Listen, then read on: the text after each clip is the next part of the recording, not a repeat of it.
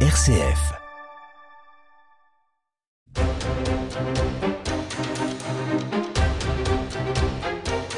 Bonsoir à tous et bienvenue dans votre émission Angevine d'opinion et de débat. Au menu de nos échanges ce soir, ces agriculteurs et maraîchers aux quatre coins de la France qui détruisent leur production, radis, salades, asperges, courgettes ne sortiront pas de terre.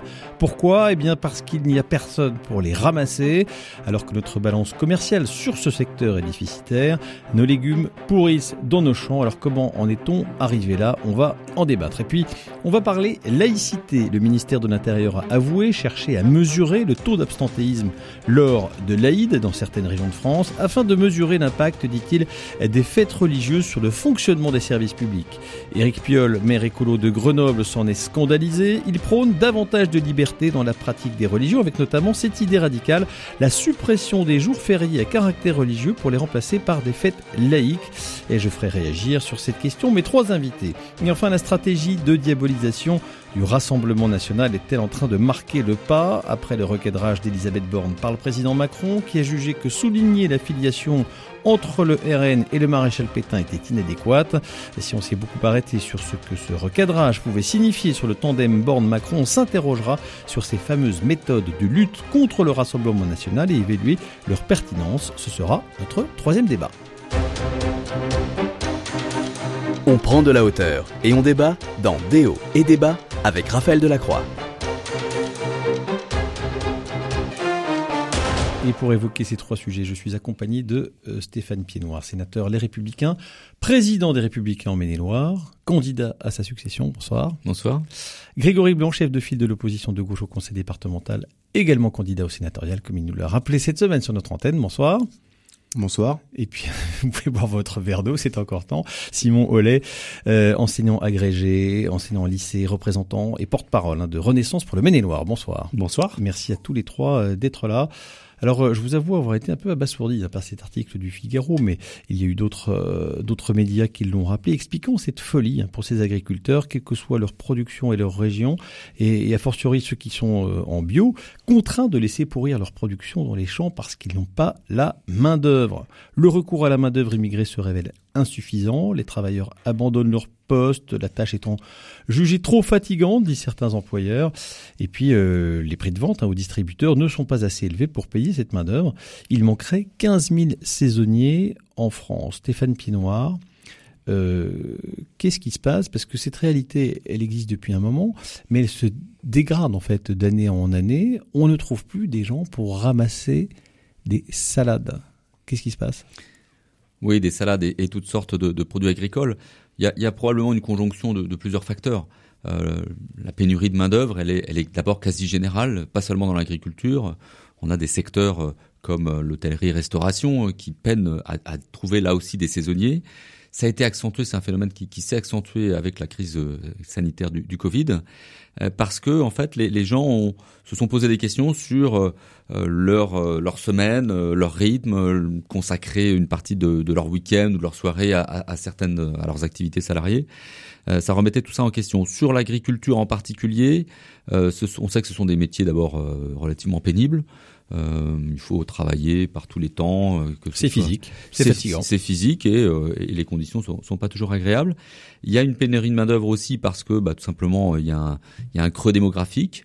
Il y a moins de, il y a moins de chômeurs en France. Il en reste 3 millions, vous me direz. Donc, euh, on, on, doit pouvoir trouver un vivier là-dedans euh, de, de, de, de, gens qui sont disponibles pour pour faire ces. Ça veut dire quoi, trouver un vivier? Ça, ça m'intéresse parce que évidemment, bah, on, euh, on... difficile, difficile de pas poser la question. 3 millions de chômeurs, personne pour ramasser des salades, on gâche de la nourriture. On explique aux enfants dans la cantine qu'il faut pas gâcher. Euh, on nous explique qu'il faut respecter l'environnement et qu'il faut pas importer euh, de la nourriture qui vient de l'autre bout de la planète. Mais la salade qu'il y a dans nos champs, on la ramasse pas. Mais on la ramasse pas parce que le, le, le modèle économique ne, ne, tient plus en fait. Il y a, y a plusieurs choses. C'est que euh, c'est un peu l'échec des Galim, des, textes des Galim qui nous ont été proposés et qui, remettaient à plat, soi-disant, euh, le prix, euh, la fixation du prix euh, par le, coût réel de, production et non pas par le coût attendu par le consommateur. C'est un changement de paradigme qui était, annoncé, qui ne s'est pas produit, même si des choses ont, progressé, premièrement. Et puis deuxièmement, euh, par conséquent, le coût d'achat par le consommateur ne permet pas à l'agriculteur de proposer des contrats à des revenus suffisamment attractifs pour déclencher, parce qu'on sait bien, compte tenu de nos, euh, vous parliez des 3 millions de chômeurs, compte tenu de nos conditions sociales de maintien, euh, ou en tout cas de, compensation du chômage, le calcul économique fait que c'est c'est pas toujours profitable d'aller chercher un, métier comme celui-là qui est faiblement rémunéré pour quitter un, ces, ces, ces, allocations euh, acédiques. Alors vous me faites une, une bonne transition. Je voudrais qu'on écoute euh, euh, cette agricultrice qui travaille en, en, Charente, qui était chez nos confrères euh, d'RTL, et euh, on lui posait la question effectivement de savoir comment on est arrivé là. On peut, on peut l'écouter. Il y a dix ans, je faisais des forums. On avait 300 candidats. on avait 25 personnes à travailler sur l'exploitation. Là, cette année, j'en ai eu à peine une quinzaine. Et comment vous expliquez ça?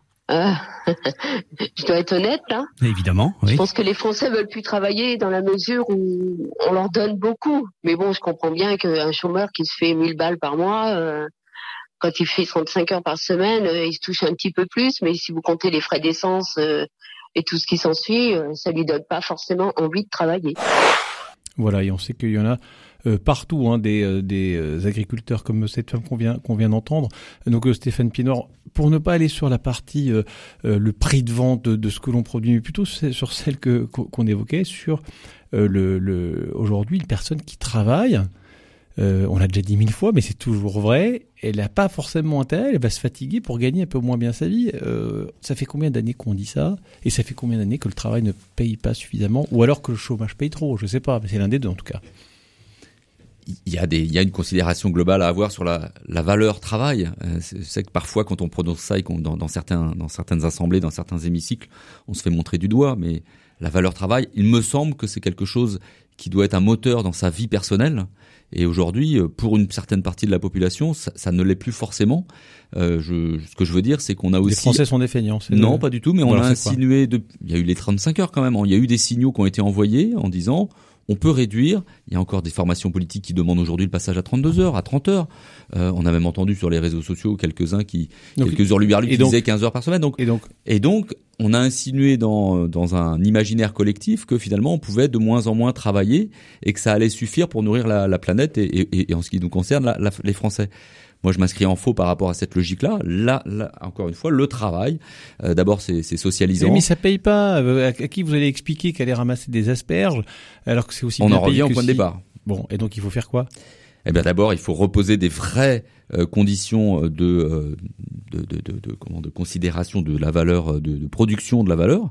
Et ce qui était l'objectif de Egalim 1, qui a tenté d'être rectifié par Egalim 2. Encore une fois, ça, ça a échoué. Pourquoi? Parce que c'est la grande distribution qui mène le bal. Voilà les, comment les choses se passent. Grégory Blanc. Euh, d'accord avec euh, ce que vient de dire Stéphane Pénoir Je crois qu'il faut aller un peu plus loin, euh, si je peux me permettre. Euh, on a aujourd'hui un marché du travail qui, selon les filières, n'a pas les mêmes réalités. Euh, travailler dans le secteur agricole, ça n'est pas la même chose que travailler dans l'aéronautique ou de travailler dans l'informatique, mmh. etc. Et donc, les métiers ne sont pas attractifs de la même façon. On a des métiers, il y a quelques années, euh, qui euh, avaient perdu leur attractivité. Il y a une réflexion au niveau de l'ensemble de la filière sur euh, comment on peut attirer comment à nous, par exemple le bâtiment l'a fait, comment on peut attirer à nous des jeunes comment on arrive à revaloriser aussi l'image de, de, ce que l'on fait. Aujourd'hui, dans le secteur agricole, on a sans doute au moins deux problèmes. Le premier, c'est la désertification rurale euh, et la concentration des chômeurs dans les grandes métropoles. Euh, faire 300 km euh, tous les jours euh, pour gagner le SMIC, ça pose et travailler pendant trois semaines. 300 km, ça, pose, fait beaucoup. je dis 300 km, mais la concentration quand même mmh. des chômeurs ne correspond pas forcément aux exploitations que vous venez de décrire, qui elles jettent leur leur production. Donc on voit bien qu'il y, y, y, a un sujet géographique. et puis il y a un sujet aussi sur la précarisation ou en tout cas comment on arrive à sortir de la précarité ces métiers. Aujourd'hui, on a du mal à euh, installer une cohérence sur l'ensemble de l'année. Alors il y a des choses qui existent, mais euh, aujourd'hui, euh, on n'a pas, par exemple, ce qui peut exister euh, dans la culture. On a l'intermittence du spectacle. Euh, donc à un moment donné, quand euh, la personne travaille, il faut qu'on se valorise davantage pour éviter toute la période entre deux saisons agricoles. Et, et, et ça, okay, à un moment donné, si on n'arrive pas à installer de la stabilité, non mais c'est payé mieux. Comment Il faut payer mieux alors Mais il faut sécuriser. En tout cas, vous allez travailler trois semaines dans un champ et puis vous allez arrêter pendant un mois, un mois et demi, et puis vous allez retravailler, euh, j'allais dire, dans un autre euh, secteur euh, agricole. On voit bien qu'il y a un manque de cohérence en sur l'année. hein. Mais il y a une précarité qui fait que ces métiers sont pas attractifs. Mais vous savez qu'il y, qu'on gens- il y a des gens réfléchisse. qui recherchent la saisonnalité. Il y a des gens qui sont contents Mais, mais, de de pas être en CDI, mais- de pouvoir travailler un peu évidemment, ici. on Et voit comme il y a une pénurie de travers- main-d'œuvre, À travers ce qu'on appelle la grande démission, on a vu des gens qui étaient des cadres dans un certain nombre d'entreprises ou dans des collectivités qui sont partis faire les vendanges. Donc ça existe. Par contre, le problème de fond qu'on a, c'est qu'il y a une production et il n'y a pas suffisamment de euh, travailleurs dans l'agriculture pour assurer la récolte de cette production. Ce Donc de dire qu'il y a des gens qui retournent à la terre, c'est vrai. De dire est-ce qu'on a suffisamment de gens euh, qui retournent à la terre pour qu'on arrive à assurer notre souveraineté alimentaire ben Aujourd'hui, malheureusement, ça n'est pas le cas. Donc comment on assure notre souveraineté alimentaire? On a besoin de salariés. Et pour qu'on ait des salariés, il faut rendre ces métiers plus attractifs. Pour les rendre plus attractifs, il faut les sortir de la précarité. Il y a pas, euh, on peut pas continuer de faire comme si c'était des comme salariés, comme si en c'était fait. des salariés de la campagne qui allaient pouvoir euh, régler les problèmes. Parce qu'on se dit, écoutez, Il y en a plus. il faudrait qu'ils soient mieux payés. Pour être euh, mieux payés, il faut que les agriculteurs gagnent mieux leur vie. Pour mieux gagner leur vie, il faut qu'ils vendent Pas plus cher pas à la grande distribution. Pour que la grande distribution vende plus cher, il faut que les clients achètent plus cher et les clients Non, qui sont non, déjà ça c'est un modèle. complètement bouffés Moi, par l'inflation ne veulent pas payer plus cher. Je parle d'un statut qui s'appelle l'intermittence du spectacle. Si je vous parle de, je vous prends l'exemple de l'intermittence du spectacle, ça veut dire qu'il y a une solidarité nationale qui euh, intervient pour mieux accompagner ces travailleurs de la culture pour qu'ils puissent être produire. Eh bien, je pense qu'il faut qu'on accompagne mieux. Il doit y avoir une solidarité nationale pour faire en sorte qu'on puisse avoir davantage de salariés dans l'agriculture. dé- déprécariser le- les, les saisonniers Bah, si à un moment donné on veut produire de, la- de j'allais dire de quoi manger, bah oui, ça me paraît euh, essentiel. Simon Ollet, euh, Grégory Bon, il dit il dit qu'il faut que le, faut rendre la, la- la profession plus attractive. Est-ce qu'on peut pas faire un peu de, de coercition Je sais pas moi, est-ce qu'on peut pas aller faire travailler euh, euh, des prisonniers par exemple pour ramasser des radis ou des lycéens euh, qui souvent le mois de juin ne font rien? On les mettrait dans les champs à ramasser quelques asperges plutôt que de les jeter. Euh, je sais pas, il y a peut-être un petit peu de créativité à avoir, non? Ou même, ou même, je sais pas, vous êtes cadre bancaire, vous avez deux ans de chômage, on va vous demander de faire une semaine de ramassage de radis. C'est pas une bonne idée ça? Alors qu'il faille être créatif, euh, je l'entends. Je crois que vos propositions sont peut-être un petit peu trop créatives. euh, non, mais c'est un sujet. Enfin, c'est un sujet qui est complexe et c'est un sujet qui est d'autant plus complexe pour aller encore plus loin euh, que de toute façon, on va devoir changer de modèle euh, agricole et que le nouveau modèle agricole que l'on va euh, devoir mettre en place va nécessiter encore plus de main d'œuvre. Euh, et donc le, le problème de la main d'œuvre qu'on connaît aujourd'hui euh, dans l'agriculture biologique et dans l'agriculture intensive également, c'est un problème qu'on va encore plus connaître euh, dans les années à venir. Parce que? Et bah, tout simplement parce que euh, euh, si on change de modèle agricole, on va peut-être pas aller vers des exploitations qui sont plus petites, qui sont moins mécanisées, avec donc plus de main d'œuvre, plus de personnes pour ramasser. Et euh, ça implique euh, de changer de modèle complet. Euh, à la fois éducatif, donc pour inciter euh, euh, chacun, par exemple, euh, à, à connaître euh, ce qu'est l'agriculture, à savoir finalement ce qu'est un radis, ce qu'est une asperge et comment on la ramasse concrètement, euh, pour que, par exemple, des étudiants euh, puissent éventuellement, euh, pour leur pour boucler les fins de mois ou tout simplement se faire un peu d'argent de poche, bah, se dire que peut-être que l'agriculture c'est pas mal. Pour ma part, Saumurois, c'est ce que je faisais quand j'étais lycéen. Je travaillais l'été dans des fermes varennoises, par exemple. Mais c'est quand même, un- enfin, c'est un sujet qu'il va falloir qu'on prenne à bras le corps dans une situation où le chômage est- est au plus bas depuis 40 ans, euh, où euh, il va falloir changer de modèle et où les solutions euh, impliquent en effet d'être quand même assez créatif. Alors maintenant, la créativité, vers où elle peut aller? Alors l'intermittence, pourquoi pas? On peut essayer de mettre Mhm. en place un, un système de solidarité. Alors après, ça va coûter de l'argent à l'État encore. Il faudrait aussi mettre en place un système de sécurité euh, national pour euh, la restauration, l'hôtellerie, la restauration. Enfin, voilà, c'est toute la, la difficulté, même si l'agriculture a, a quand même cela de particulier, qu'il y a un enjeu d'indépendance euh, nationale. Euh, on peut peut-être euh, envisager aussi sur sur ces questions bah, d'améliorer les rémunérations d'une manière un peu plus étatisée, euh, avec euh, donc une intervention un peu plus grande de l'État euh, dans la fixation des prix euh, sur euh, bah, dans la grande distribution par exemple. Mais ça implique, comme vous venez de le dire, euh, d'accepter de payer plus cher notre nourriture. Ce que l'on fait déjà fortement depuis la montée de l'inflation. Oui, ce- alors ce que l'on fait de manière contrainte, mais en fait, la réalité, enfin, faut pas mentir aux gens non plus, c'est que par définition, il va falloir que l'on paye plus cher notre nourriture. Euh, si on veut que notre nourriture soit euh, de bonne qualité, qu'elle soit euh, française, et que du coup il y en ait qui soient françaises, il va falloir payer un peu plus cher.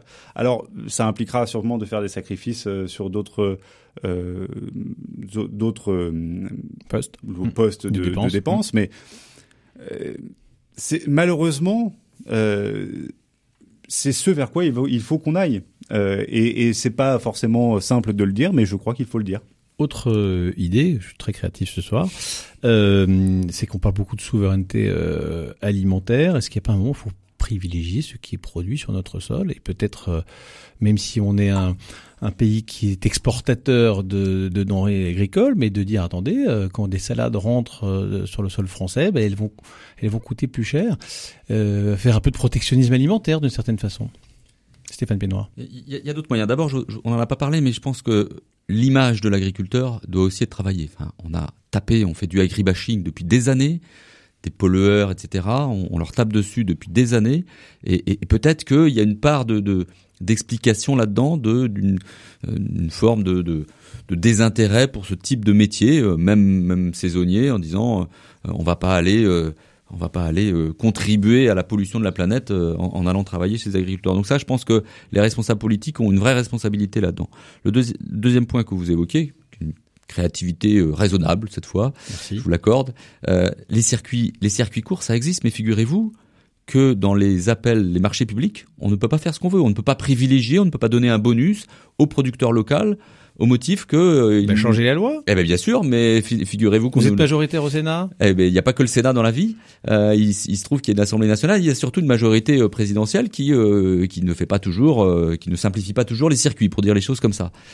donc oui, ça c'est à l'étude. Et, et, mais c'est le marché, c'est le marché de la concurrence qui veut ça et qu'on ne permette pas à un producteur local d'approvisionner la cantine de sa commune, moi je trouve ça assez aberrant.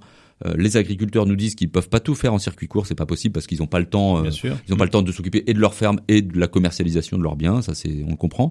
En revanche, lorsqu'ils ont un marché à l'année avec une commune, ça marche très bien. Et ça, il faut qu'on le favorise. Alors, je vais vous donner la parole, euh, Grégory Blanc, mais euh, Simon Ollet, c'est un peu une pierre dans le jardin de de, euh, de la majorité, justement, quand Stéphane Piednoir dit, bah oui, mais la, la, majorité à l'Assemblée, fut-elle euh, relative, nous aide pas sur ce genre de, de sujet. C'est pas une bonne idée, ça, de, de, mettre ça dans des clauses de marché public euh, pas bah, nouveau, hein Je crois que ce qui nous aide pas, c'est la réelle politique. C'est que si on met en place cela, notamment au niveau européen, puisque c'est la question principale, hein, enfin, on importe beaucoup de nos produits agricoles, notamment des pays européens et notamment d'Espagne. Euh, bah, euh, à un moment donné, euh, ça, ça implique qu'il n'y ait donc plus de liberté de circulation euh, des biens et que donc on puisse remettre en, question un certain nombre de choses. Mais c'est pas, c'est pour autant. attendez, mais c'est, un début de langage. Euh, dire, euh, dire permettre à un agriculteur de vendre à la commune du coin pour la cantine. Ah, mais alors ça, 100%. C'est pas empêcher la liberté de circulation des biens. Mais à 100%. Et, et, je crois que d'ailleurs, enfin, ce que je voulais dire, je, je, voulais compléter, mais concrètement, on a, on a deux objectifs. Il y a certes cette liberté à laquelle je suis attaché, notamment de circulation des biens, des personnes et des mouvements financiers, mais concrètement, il faut qu'on puisse aussi euh, bah, lier cet objectif-là avec euh, un objectif euh, déjà de préservation de l'environnement, puisque faire du circuit court, ça a aussi un intérêt environnemental, et puis bah, de souveraineté nationale, qui est un, un, élément important, puisque bah, quand on a en France nos producteurs, bah, ça implique que, bah, par exemple, on n'ait pas les mêmes difficultés qu'on a pu avoir lors de la crise Covid, c'est-à-dire se rendre compte que finalement, quand toutes les frontières sont fermées, qu'on ne peut plus manger.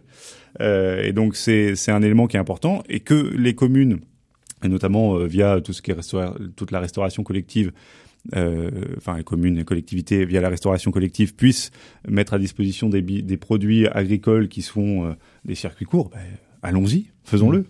Grégory Blanc, un, petit peu de, de je vais utiliser un, un, un gros mot, de, de préférence nationale alimentaire. Je suis assez mal à l'aise et on en a parlé, je mhm. crois, la dernière fois qu'on euh, que je suis venu sur votre votre plateau avec les intervenants d'alors. Moi, je crois qu'il y a deux types d'agriculture. Alors, il y a évidemment l'agriculture biologique, l'agriculture conventionnelle, etc. Mais si on, on parle de, de, de, souveraineté alimentaire, il y a l'agriculture, la production française qui permet de nourrir la population, Et puis, il y a l'agriculture euh, française, qui est une arme diplomatique, qui est, euh, est complètement internationalisée, qui est sur les marchés mondiaux euh, et qui est une valeur d'exportation pour la France, qui contribue à la balance commerciale, etc. Et c'est une réalité aussi, mais c'est pas la même chose. quand on regarde les, financements, on s'aperçoit que celle qui est le plus subventionner, c'est d'abord l'agriculture d'export. C'est pas forcément euh, l'agriculture qui permet de nourrir euh, la population. donc sans doute qu'il faut qu'on ait une réflexion là-dessus. Premier point. Deuxième point, moi je fais partie de ceux qui pensent que si on parle de souveraineté alimentaire, il faut qu'on fasse extrêmement attention à repenser notre urbanisme aussi et qu'on puisse avoir euh, la consolidation euh, d'une agriculture de euh, proximité. Aujourd'hui, la façon dont l'urbanisme est pensé avec l'artificialisation des sols, on voit bien qu'on a des villes qui sont en expansion, avec peu de place laissée aux agriculteurs locaux, et puis parallèlement, je le disais tout à l'heure, on a une désertification rurale avec des champs qui euh, se transforment en friches de plus en plus fréquemment euh, dès lors qu'on est loin des grandes villes. Et donc il faut qu'on s'interroge aussi sur ce modèle-là, parce que euh, évidemment que ça pose des difficultés quand on a des terres qui peuvent être des terres de bonne qualité, mais qui sont loin de tout et qui se transforment en friches, ça pose quand même des questions sur euh, la façon dont vit notre euh, pays, la désertification rurale telle qu'elle existe, et cette concentration euh, dans les métropoles, ça n'est plus possible. Il faut qu'on inverse la tendance, et ça, pour ça, il faut qu'on crée de nouveaux outils juridiques, législatifs, qui permettent à un moment donné, bah, de, tout simplement de mieux vivre ensemble, quoi. Stéphane Piednoir, c'est bien de dire il euh, il faut pas tout concentrer dans, dans les villes, mais enfin c'est des choses qu'on ne commande pas. On va pas dire aux gens maintenant allez oust à la campagne même si euh, à la faveur du confinement, on a vu beaucoup de Parisiens euh, débarquer dans, notre chère province. Hein. Oui, la réalité, encore une fois, la réalité du métier d'agriculteur, elle est, elle est sévère. moi, j'ai évidemment, comme chacun d'entre nous, des, témoignages de d'agriculteurs qui sont en fin de carrière, qui sont épuisés, qui d'ailleurs parfois ont du mal. La transmission, hein, c'est aussi un sujet, la transmission euh, d'exploitation agricole est, loin d'être un, un, long, long, fleuve tranquille.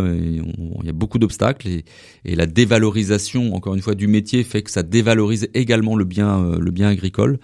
Donc je ne crois pas beaucoup à ces euh, à ces urbains qui se re, qui se convertissent à, à, du rural. Euh, bon, peut-être que d'ailleurs on a des exemples hein, de, de mode un peu passagère euh, de, de, de, Parisiens qui se qui se reconvertissent comme ça pour quelques temps, puis qui s'aperçoivent que c'est quand même un métier difficile, quoi, euh, et qui s'en qui s'en vont et qui retournent à leur, leur métier de départ.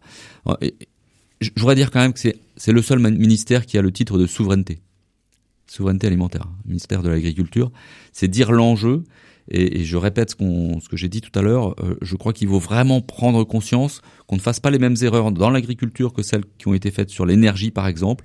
On était aussi souverain dans une moindre mesure et on a saccagé notre notre euh, outil euh, industriel de production d'énergie.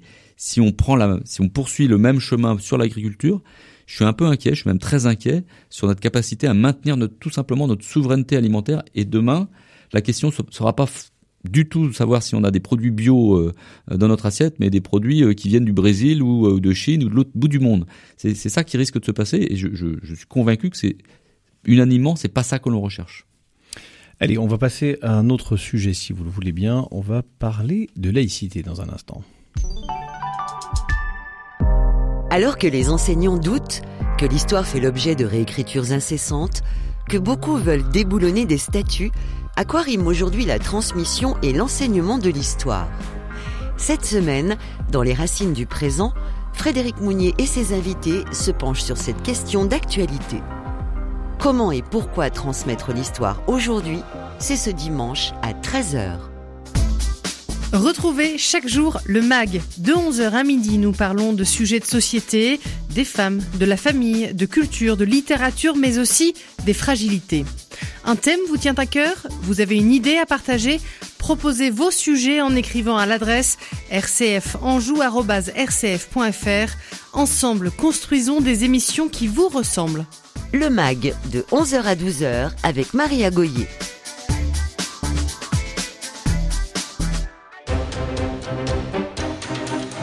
Le débat sur RCF Anjou, c'est avec Raphaël Delacroix dans Déo et Débat. Et toujours en compagnie euh, de Stéphane Piednoir, sénateur Les Républicains de Maine-et-Loire, Grégory Blanc, chef de file de l'opposition au conseil départemental et Simon Ollet, porte-parole du parti Renaissance pour le Maine-et-Loire. Alors, euh, la place Beauvau l'a reconnu. Le ministère de l'Intérieur a demandé dans certaines régions le taux d'absentéisme pendant la fête de, l'Aïd, la rupture du jeûne du, du ramadan. Ils ont voulu mesurer l'impact des fêtes religieuses sur les services public. Euh, ça a choqué, évidemment, parce qu'on se dit, tiens, euh, maintenant, le ministère de l'Intérieur tient une comptabilité euh, ethnique et, religieuse pour savoir un peu comment les, élèves pratiquent leur religion. Simon est-ce que ça, c'est un truc qui vous choque? Alors, ça, ne me choque pas dans la mesure où il s'agit ici de mesurer finalement l'impact d'un appel sur euh, TikTok à ne pas participer euh, aux activités scolaires ce jour-là. Euh, et donc, en réalité, ça s'inscrit dans le cadre d'un regain d'atteinte à la laïcité, et notamment via les réseaux sociaux, enfin, des appels à, par exemple, massivement porter le voile dans les établissements scolaires. pour d'autres religions, ça peut être d'autres choses, mais je crois que c'est important que l'on ait des chiffres euh, sur euh, les conséquences de ces appels. C'est du, euh, du, fichage, vous diront vos adversaires. Alors, je, je crois qu'il faut pas voir la définition du fichage, parce que le fichage, il s'agit de, de, savoir qui n'était pas présent. D'accord, c'est pas nominatif. Enfin, c'est pas nominatif et ça, ça, change quand même tout. D'accord, enfin quand on fait des statistiques pour savoir combien il y a de personnes immigrées, par exemple, dans les, dans les prisons, ça aussi c'est pas du fichage, c'est des statistiques. Oui, on est un petit peu dans le même dans le même ordre d'idée. Si vous oui, alors sauf que là, on, si on, on, fait du, on compte le nombre de personnes immigrées dans les prisons, on est dans une situation où, où, on fait un lien direct entre l'immigration et quelque chose. Et là, vous faites un lien euh, direct entre entre la pratique d'une religion et l'absentéisme. Non, ici on fait le lien direct entre un appel à ne euh, pas venir à l'école et, et peut-être que vous avez le droit de le faire. Hein oui, bah, enfin, de toute façon, euh, j'espère que ça, ça a été fait dans le. Mais ça scandalise dans, le droit. Euh, de, non, non, mais c'est pas scandaleux de mesurer le nombre de, de, bah, en gens fait, qui pratiquent une religion et qui, qui désertent le. De, de quoi il s'agit en réalité Enfin, je, pour, enfin, franchement, je, je, très loin de toutes les polémiques. Je comprends que euh, comme ça de front, ça puisse, on puisse se poser des questions et c'est sain qu'on puisse se poser des questions sur cette pratique. Mais concrètement, euh, de quoi il s'agit? Il s'agit de dénombrer euh, finalement un nombre de manifestants à un appel à manifester. Euh, vous avez des appels oui, enfin, sur tout les simplement, réseaux sociaux. Euh, c'est pas que les réseaux sociaux. Hein, il y a aussi des gens qui sont qui sont absents parce qu'ils vont voilà faire la rupture du oui. sauf qu'à la, fin du Ramadan. à, la différence de, de, ce qui a pu se passer par exemple l'année dernière vous aviez enfin je je sais pas si vous êtes personnellement tombé sur ce genre d'appel mais je suis personnellement tombé sur ce genre d'appel à ne pas aller à l'école ce jour-là. Euh, donc, euh, alors, des appels, c'est-à-dire bah, un appel de la part, non, des appels sur les réseaux sociaux, vidéo. D'accord, mais pas personnel. Comme comme, comme, un syndicaliste peut appeler à aller manifester dans les rues pour pour porter sa, sa conviction politique. Ici, il s'agissait de de manifester en n'étant pas présent sa hmm. sa conviction. Le ministère de l'Intérieur prend la mesure de l'événement. Et je crois, et, c'est ça que vous voulez dire. Oui, et je crois que c'est important parce que ça nous permet de, de, de finalement mesurer, et d'ailleurs de mesurer que le cette manifestation euh, était, euh, enfin, était relative, c'est-à-dire que concrètement, euh, même si dans certains établissements il y a eu un certain nombre d'élèves qui ne sont pas venus dans, dans, le cadre de cette fête religieuse, et d'ailleurs ils avaient le droit de ne pas être à l'école ce jour-là. Euh, bah, on a mesuré que c'était quand même relatif et qu'il n'y avait pas un, on a le droit de pas, on a le droit de pas aller à l'école quand euh, on, oui. on, on, rompt le, le jeûne. Ah, en fait, euh, dans, dans, le cas de toutes les fêtes religieuses, vous avez le droit de ne pas être à l'école, tout comme agent, tout agent public ou tout, euh, tout, euh, tout salarié a le droit. Même si c'est pas un jour férié. Tout à fait. Tout à fait. Vous avez, bah, c'est une circulaire, euh, une circulaire de 1967. C'est bien, euh. bien, de préciser. Donc n'importe qui au nom de sa religion peut dire je vais pas à l'école parce que euh, j'ai un baptême, j'ai une Oui, alors vous avez, vous avez la liste des, non non, vous avez la ah, liste, la, la, liste des jours selon les religions qui sont considérés comme étant des fêtes religieuses au journal officiel. Hein, vous pouvez les consulter. D'accord. Et, okay. et, qui peuvent justifier et qui d'ailleurs pour un enseignant, enfin. Bon bah alors, un enseignant n'a pas donc, le droit. Donc, si, donc si, si c'est autorisé de pas aller à l'école, je vois pas où la, la polémique alors. Oui, ah, mais encore une fois, c'est pour ça que que le, le problème n'est pas euh, le fait qu'ils ne viennent pas à l'école, c'est pas c'est pas le sujet. Enfin, je- mais mais ça montre quand même quelque chose et surtout il faut mesurer euh, quelle est la comme on mesure le nombre de manifestants à une manifestation euh, à laquelle les syndicalistes ont appelé à participer. Euh, C'est exactement la même chose. Grégory Blanc, c'est un travail factuel finalement de, de mesure. Euh, ça vous choque ou pas vous? Sur la façon et la méthode, euh, oui, ça me choque. Euh, sur euh, la nécessité d'aborder de manière sereine ce débat, euh, ça, par contre, c'est une, une évidence. Euh, pourquoi? On, on sait bien que dès qu'on aborde la question des, euh, des croyances, euh, on touche à, à l'intime, à ce qui est constitutif de, de chacun, et c'est toujours extrêmement euh, sensible. On a un débat qui monte. C'est pas que de l'intime. hein. On a un débat qui monte. C'est aussi de l'intime. Et c'est d'abord de l'intime quand on est dans une société et une, un pays laïque. On a un débat qui monte parce qu'on a de plus en plus de Français musulmans dans ce pays. Et euh, effectivement, on a un calendrier qui euh, repose sur euh, une histoire euh, qui euh, était faite d'une multitude. Au Moyen Âge, il y avait euh, les, les- gens ne travaillaient pas plus qu'aujourd'hui parce qu'il y avait des fêtes euh, tout le temps. tout le temps. Voilà. Il y avait la Saint-Lundi à une période, etc., etc. Bon, le, le, le nombre des jours fériés s'est considérablement réduit euh, sur euh, On les était, au 35, 150 on était aux 35 heures. sur les Moyen Âge. 150 sur les 150 mais non mais parce que au, au- Moyen Âge on sûr. travaillait aussi en fonction de la durée du jour etc donc euh, quand vous regardez au Moyen Âge je peux vous assurer l'ensemble Ah des ouais, c'est pas le sujet de toute façon. Bon, voilà. Mm. Euh, mais il y avait une multiplicité aussi de, de fêtes, euh, plus de 100 jours fériés dans, euh, dans l'année. Euh, donc il reste un certain nombre de jours fériés euh, aujourd'hui dans le calendrier qui sont euh, liés à euh, une histoire, un héritage et notamment un héritage et à une tradition euh, plutôt catholique. Et c'est normal que des personnes qui ne sont pas catholiques à un moment donné disent mais il y a une rupture d'égalité.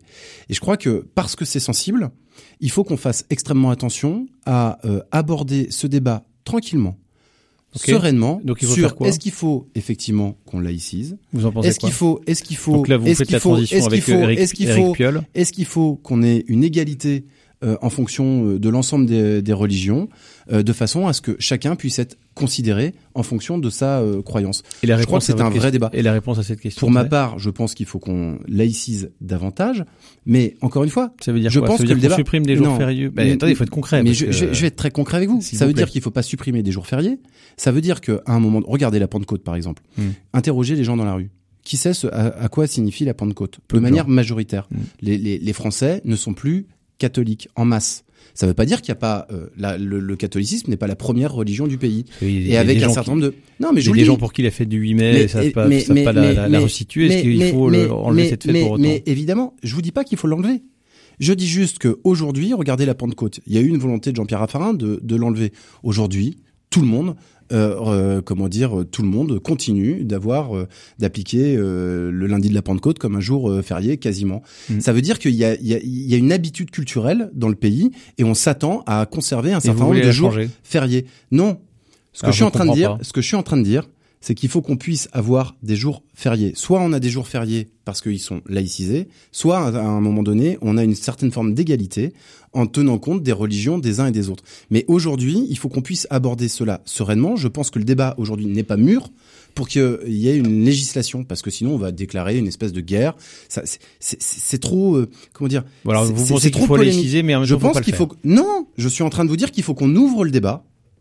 Il faut qu'on ouvre le débat de manière sereine. Est-ce que c'est à travers une convention, euh, comme la, question de la fin de vie? On voit bien qu'on touche à des questions qui sont extrêmement intimes, donc c'est très sensible. Ça peut euh, susciter et générer de la violence. Donc il faut qu'on fasse attention. Mais ce débat aujourd'hui d'un certain nombre de, de musulmans qui considèrent qu'ils ne sont pas euh, traités de manière équitable, c'est une réalité sociale, c'est une réalité politique, et il faut qu'on soit capable de l'aborder de manière sereine. Stéphane Piednoir, euh, d'accord. Alors faisons, faisons, parlons de ce dont il s'agit. Éric Piolle, donc euh, euh, ce, maire écolo hein, de, Grenoble, lui dit il faut laïciser euh, les jours fériés à caractère religieux et puis mettre des fêtes la- laïques comme l'abolition de l'esclavage. Est-ce que vous pensez qu'il a tort? Vous pensez qu'il a raison? Je pense qu'il a tort. Ça va pas vous surprendre. Enfin, on, on connaît évidemment les difficultés à dire les choses pour Éric Piolle une bonne partie de la gauche, enfin de la NUP plus globalement, hein, euh, vis-à-vis de la civilisation judéo-chrétienne qui est la nôtre. C'est incontestable. Et aujourd'hui, euh, ça fait, il fait partie de ces euh, de ces politiques qui veulent tout remettre à plat, tout laïciser, en, en niant, en, déconstruisant notre civil, notre histoire en fait. On, le sait, hein, on a eu beaucoup d'épisodes comme ça qui l'illustrent. Euh, moi, je m'inscris totalement en faux. De quoi s'agit-il? Euh, précisément sur ce sujet-là C'était une fête, c'était une journée, c'était la fête de l'Aïd sur une journée le 21 avril. Il y a un article qui est de 2004, en fait, du 18 mai 2004, qui dit que euh, tout élève peut avoir une absence. Ce qu'a rappelé pour une fête, Simon tout à l'heure. Pour une fête religieuse, mais pour combien de temps? Est-ce que le ramadan, ça dure pas une journée, par exemple? C'est un petit peu différent. Est-ce qu'on peut autoriser un élève à s'absenter un mois parce qu'il il fait le ramadan pendant un mois? Je, moi, je, moi, je ne suis pas sûr. Est-ce qu'il le demande? Bah, écoutez, si on va sur ce terrain-là, c'est pas une fête religieuse. Pourquoi pas? euh, on peut considérer... le, carême, n'est pas une fête religieuse, euh, Pâques en est une. Et on pourrait, non mais si on élargit, puisqu'il faut ouvrir le débat, et si on élargit et qu'on inscrit ce qui, ça dans ce qui est intéressant dans ce que dit Grégory Blanc, c'est de dire, mais où c'est la rupture d'égalité. Aujourd'hui, vous avez de plus en plus, vous avez des millions de musulmans français qui veulent pratiquer leur religion. Ils disent, vous les catholiques, euh, vous avez vos, vos jours fériés. Nous, quand on pratique notre religion, on peut pas le faire. Alors comme le monde change, voilà, est-ce qu'il faut s'adapter D'où la mesure du ministère de l'Intérieur, et on en revient au fond la, mission de, cette question qui était fort mal posée, qui était une maladresse absolue. On a bien vu le Dazen euh, du département qui qui, savait plus du tout où se mettre ni, ni comment reprendre la question. Enfin, c'est un cafouillage euh, monstrueux. Mais en tout cas, sur le fond, mesurer l'impact d'une fête religieuse sur les services publics. On est parfaitement dans notre rôle. Et en tant que politique, moi, je vote des budgets nationaux, figurez-vous. Il me semble que c'est euh, normal de mesurer l'impact de tel ou tel événement, qu'il s'agisse d'une fête religieuse ou d'une autre fête ou de, tout autre événement sur l'utilisation des fonds publics parce que euh, nous sommes professeurs euh, tous les deux. Euh, ça peut aussi désorganiser un service public qu'est l'éducation nationale si chacun s'autorise à être absent, un le lundi, l'autre le mercredi. Enfin, Donc on fait comment? On ne s'y retrouve plus. Moi, on, ça, on, touche à rien? Non, je suis plutôt pour une forme de conservatisme. Ça va pas vous surprendre non plus. Mais sur ces choses-là, attention à ne pas rouvrir des débats anciens et qui sont toujours extrêmement sensibles, y compris pour ceux qui sont peut-être pas pratiquants euh, catholiques, mais qui sont fidèles à une, une référence judéo-chrétienne qui est celle de notre pays. Un héritage, un patrimoine. Simon Ollet, euh, d'accord avec euh, avec ça, on touche pas euh, aux jours fériés bah, Je crois que le cadre. C'est un délire de la nupe, ça ou pas? Le cadre légal est, est, est, très bien fait, c'est-à-dire que justement la loi, les circulaires permettent aujourd'hui à ce que chacun puisse librement pratiquer sa religion. Euh, et je ne crois pas qu'il y ait d'ailleurs de volonté particulière d'aller plus loin, euh, d'aller plus loin de n'importe qui. C'est un débat qu'on pourrait avoir plus tard. Il y a des revendications. Euh, Stéphane Piednoir nous dit on n'est pas à l'abri de d'une montée en puissance finalement de ces revendications. Oui, alors je, je, je ne considère pas que la volonté d'Éric Piolle soit encore celle euh, du peuple euh, et même de ceux qui le représentent. En réalité, je, je crois que c'est une question qui est relativement, enfin, qui, comme Grégory Blanc le disait, elle n'est pas mûre en fait aujourd'hui. Et, et, je crois que on arrivera peut-être à cette question un jour lorsque ça sera une volonté de tous finalement et non pas d'une religion particulière ou même euh, de personnes qui euh, souhaitent exercer une religion. C'est-à-dire que quand on parle de laïciser des jours fériés, ça n'est pas la même chose euh, que de dire bah on va rendre férié tous les jours de fête pour toutes les religions. C'est pas la même chose. et aujourd'hui, je, ne crois pas qu'il y ait une véritable volonté de d'ouvrir ce débat. Et je crois que même si peut-être dans 10, 20 ou 30 ans, on aura ce débat de manière un peu plus sérieuse, je, crois encore que c'est une sorte de nouvelle provocation de la NUPES pour ouvrir un débat qui, euh, en fait, euh, n'a aujourd'hui aucun intérêt. Eh bien, écoutez, rendez-vous euh, dans 30 ans hein, pour en reparler. J'espère que vous serez, on sera tous toujours là. Allez, euh, dernier sujet de notre émission Déo et débat. On va parler du Rassemblement national. Est-il toujours bon de le diaboliser en termes de stratégie politique On en parle dans un instant.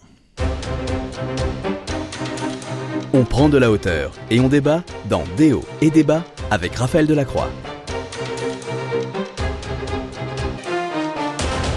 Toujours en compagnie de Grégory Blanc, pardon, chef de file de l'opposition au conseil départemental Stéphane Pienoir, sénateur des Républicains de Maine-et-Loire, Simon Ollet, porte-parole de Renaissance pour le Maine-et-Loire également. Alors, vous l'avez suivi, cette petite polémique. Elisabeth Borne qui dit que le Rassemblement national est héritier du maréchal Pétain. Le président de la République qui dit mais non, c'est pas comme ça qu'il faut faire. Il faut pas, il faut arrêter hein, avec les, les, les, arguments euh, moraux, euh, dit-il. Il faut répondre par du concret. Alors c'est quand même intéressant, au-delà de la, de la confiance ou non du président de la République en sa première euh, ministre, la question du Rassemblement national qui reste quand même le, le parti le plus détesté par ses pairs d'une certaine façon. Pas forcément des électeurs, hein. je vous rappelle que euh, si je prends les chiffres de, euh, du premier tour de l'élection présidentielle de 2022 et qu'on y rajoute on va dire l'extrême droite en général avec euh, Éric Zemmour et, Nicolas Dupont-Aignan, on a 11 millions et demi d'électeurs. Euh, Emmanuel Macron, c'était à peu près 10 millions euh, au premier tour. Alors ma, question, elle est simple. Est-ce que la, stratégie, Grégory Blanc, de, diabolisation du Rassemblement national qui, a duré pendant des années, elle est toujours d'actualité, toujours efficace? Moi j'ai lu la Bible à de nombreuses reprises. C'est vrai. Et euh, bravo. Bah écoutez, ça m'arrive encore. C'est un gros livre. Hein. vous voyez, c'est pas le seul, mais il faut toujours revenir au texte. Euh, c'est toujours important. Le diable, c'est quoi? Le diable, c'est celui qui avance masqué pour euh, notamment euh, faire en sorte que Ève prenne le fruit défendu. Est-ce que le Front National et le Rassemblement National aujourd'hui est un parti qui avance masqué? Oui. Donc il n'y a pas besoin de le diaboliser. Je crois qu'il se diabolise tout seul en avançant masqué. Est-ce que notre rôle à nous, euh, responsable politique, c'est de démontrer justement les incohérences entre son programme et, euh, et ce qu'il dit, entre euh, ce qu'il est et ce qu'il souhaite, euh, euh, j'allais dire, donner l'image qu'il souhaite donner de, de lui-même. Ça, c'est le combat politique habituel. Je crois que c'est, eh bien oui. Et donc, il faut. C'est un adversaire politique comme un autre. Il faut donc, non, c'est pas un adversaire politique comme un autre, mais il faut démontrer. Pourquoi pas Mais parce qu'il avance masqué beaucoup plus fortement que les autres. Et quand la première ministre rappelle simplement une filiation. Bah, je crois qu'elle est dans son euh, bon droit. On a effectivement, euh, quand on est responsable politique, euh, le rôle et la responsabilité vous savez, de rappeler ce que le président du Rassemblement national a répondu. Ça, ça, ça ne veut dit, pas écoutez, dire François Mitterrand, François Mitterrand qui a reçu la francisque, la plus haute, la plus haute récompense de de Vichy, militant à l'Action française quand même, François Mitterrand. Est-ce que est-ce que vous, socialiste ou ancien socialiste, vous vous sentez héritier finalement de Vichy? Si, c'est la, même chose. Non, non, non, c'est quand même pas tout à fait la même chose que euh, d'avoir effectivement euh, quelqu'un comme François Mitterrand, et c'est une réalité historique, ou d'autres, euh, y compris à droite, au centre, peu importe, un certain nombre de, de, de, Français qui, à un moment donné, ont soutenu le maréchal Pétain, que d'avoir effectivement des gens qui sont d'idéologie pétainiste, et qui cofondent ce qu'a été le, le, Rassemblement national, en tout cas le Front national. Est-ce qu'on dit, est-ce qu'on peut dire aujourd'hui, est-ce qu'on peut dire aujourd'hui, est-ce que les gens qui votent Rassemblement national, ils se disent laissez-moi pas, finir, euh, laissez-moi finir, euh, que le, la première ministre rappelle cette filiation, je crois que c'est indispensable. Est-ce que ça veut dire qu'on lutte uniquement euh, contre le Front National ou le Rassemblement National en euh, rappelant que ce sont des héritiers de, de Pétain? Mais évidemment que non. Si le Rassemblement National monte dans le pays aujourd'hui, c'est d'abord parce qu'il y a un manque, il faut y a un manque, il y a un manque de réponse. Donc vous êtes d'accord avec la, la de l'ensemble des forces politiques, dans, sans doute de l'ensemble des forces politiques, euh, pour répondre aux aspirations des Français. Je crois qu'à un moment donné, euh, si le Rassemblement national monte, notamment dans la France, des petites communes ou des villes moyennes, c'est qu'il faut qu'on s'interroge sur tout ce qui, ce qu'on a évoqué, euh, notamment euh, sur le premier point, c'est-à-dire la désertification rurale, c'est-à-dire l'absence à un moment donné de services publics dans un certain nombre d'endroits, le fait qu'il y ait une France qui se sente délaissée. Oui, il faut qu'on aborde ce problème-là de front. Stéphane Pinois, est-ce qu'au bout d'un moment, il n'y a pas toute une, en tout cas une partie qui se dit, moi, très franchement, entre Jordan euh, Bardella euh, ou, Marine Le Pen et Maréchal Pétain, euh, c'est pas le sujet, c'est pas le c'est pas le débat. Euh, Est-ce que finalement ça n'accentue pas d'une certaine façon un, sentiment de vouloir faire autrement, dire ben moi tant pis, il mélange tout, je vote Rassemblement National. Est-ce que c'est la bonne méthode finalement? Mais c'est exactement ce qui se passe. Il faut rappeler que le Rassemblement National désormais est devenu la deuxième force politique dans ce pays, qu'on le veuille ou non. Et oui, c'est une faillite euh, euh, des euh, responsables politiques successifs qui se sont qui, n'ont pas atteint leurs objectifs, qui n'ont pas fait ce qu'ils disaient qu'ils allaient faire. et j'en porte une partie de la partie du fardeau pour la droite que je représente ici. Ce que je veux dire, c'est que les électeurs, il faut différencier ce que sont les, électeurs qui, qui parfois votent, souvent votent pour le Rassemblement national en disant bon sang, maintenant je, je, je, je mets tout en l'air et, je vote pour des gens qui me promettre tout et n'importe quoi, parce que c'est quand même ça le, programme du Rassemblement national, qui rejoint d'ailleurs celui des, des, insoumis euh, à bien des égards sur le plan économique. Des cadres du Rassemblement national, historiquement du Front national, Bousquet parmi les créateurs, quand même faut-il le, le, rappeler, qui sont pas du tout sur les mêmes intentions, qui sont clairement sur des intentions xénophobes, racistes, il faut le dire. Attends, est-ce que c'était dans le rôle, c'était le rôle de, la première ministre de le faire? J'en suis pas convaincu. On voit bien que. Le... C'est sur le fond, si vous voulez, de, de, de, voir. Effectivement, on a tellement dit souvent que les électeurs du Rassemblement national, euh, soit c'était des racistes, soit c'était des inconscients qui se faisaient avoir par euh, euh, un miroir aux alouettes qu'on leur promet. Est-ce qu'il n'y a pas au bout d'un moment ces électeurs-là qui se sentent un peu euh, humilié en disant mais non mais vous votez pour des gens parce que vous voulez juste dire votre ras-le-bol. En fait vous vous lisez pas les programmes parce que vous en êtes pas vraiment capable et en fait vous adhérez pas quand même euh, au programme du Rassemblement national. Hein, c'est juste parce que vous en avez ras-le-bol. Et il y en a qui disent non non non non nous on adhère à ce truc-là, on adhère à ces députés et on les a portés euh, euh, comment dire au Parlement. Bien sûr que c'est la volonté des Français, mais je, je, suis bah, convaincu d'une chose, c'est que les 11 millions que vous avez cités, d'abord moi je réfute le terme extrême droite parce que la droite n'a rien de commun avec avec ces gens-là. moi je ne m'inscris pas dans une xénophobie phobie euh, latente, euh, même euh, récurrente. Alors vous l'appelez comment? Bah, écoutez, il s'appelle le Rassemblement National, c'est leur choix, mais qu'on mette ça à l'extrême, on n'a pas besoin de qualifier l'extrême de nos, de nos positions. Et nous, on a fait des propositions, les Républicains. Je dis tout à l'heure, on n'a pas, on n'a pas atteint nos, nos, objectifs politiques. On a fait des propositions récemment, notamment sur l'immigration. On fait des propositions concrètes pour dire voilà ce qu'on n'a pas su faire dans les années précédentes. Aujourd'hui, on vous propose un, un nouveau contrat qui est clair, vous y adhérez. C'est ce qu'avait essayé de faire Nicolas Sarkozy, qui avait siphonné les voix du Rassemblement national en 2007, mais visiblement ça n'a pas marché. Mais en tout cas, en 2007, ça n'avait pas mal marché. Oui, mais bon, ça n'a pas duré entre la campagne et, et après euh, ce qui a. Enfin bref. Euh, Simon Ollet, votre votre avis là-dessus euh, pour la dernière minute là qui nous reste. Bah, euh, je pense que le Rassemblement national reste le Front national.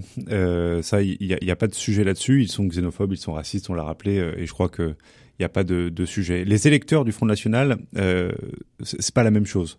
Pour moi, il y a une, une volonté. Enfin, on, le voit dans la dans dans les différentes euh, élections euh, passées. En fait, il y a une volonté de radicalité. Euh, à la fois Jean-Luc Mélenchon, attendez, vous à, la pas dire ils sont ils sont xénophobes et racistes et derrière les électeurs ils, ils le sont pas en votant pour eux. Euh, non, faut pas les prendre pour des évidemment. Non mais il y, a, mentaux. évidemment il y en a qui, qui souhaitent euh, qui, qui, souhaitent partir, qui souhaitent faire partir les étrangers, etc. Mais en réalité euh, il y, a une volonté simplement euh, qu'on ait enfin un programme politique mmh. qui réponde aux problèmes.